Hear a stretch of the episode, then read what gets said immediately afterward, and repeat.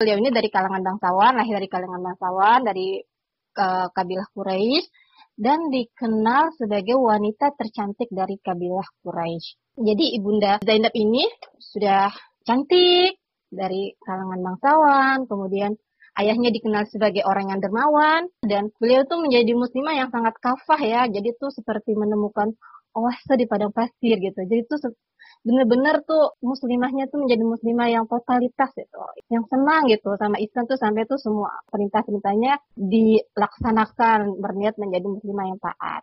Kemudian dikisahkan bahwa Ibunda Zainab ini merupakan sosok orang yang sangat kreatif ya dikisahkan beliau ini adalah sosok perempuan mandiri yang mempunyai zakat dari income-nya sendiri gitu. Jadi beliau ini senang sekali bersedekah sehingga dijuluki sebagai ibunya para janda dan anak yatim. Jadi kalau ada orang yang kesusahan mereka larinya ke Ibunda Zainab gitu.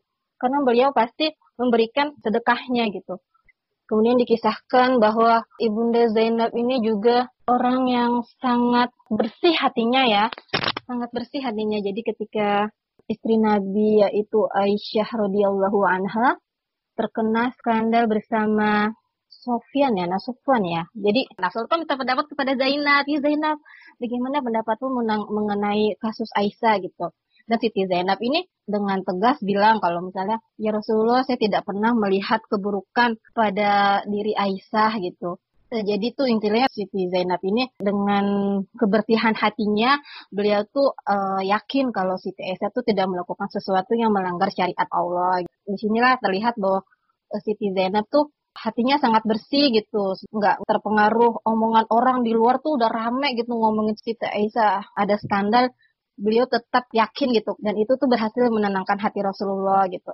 Kemudian diceritakan juga kalau Siti Zainab ini uh, terkenal dengan banyaknya ibadah beliau gitu. Sampai-sampai Aisyah tuh mengatakan bahwa aku tidak pernah melihat wanita yang sangat baik agamanya, paling bertakwa kepada Allah, paling jujur perkataannya dan paling penyayang selain Zainab binti Jahsy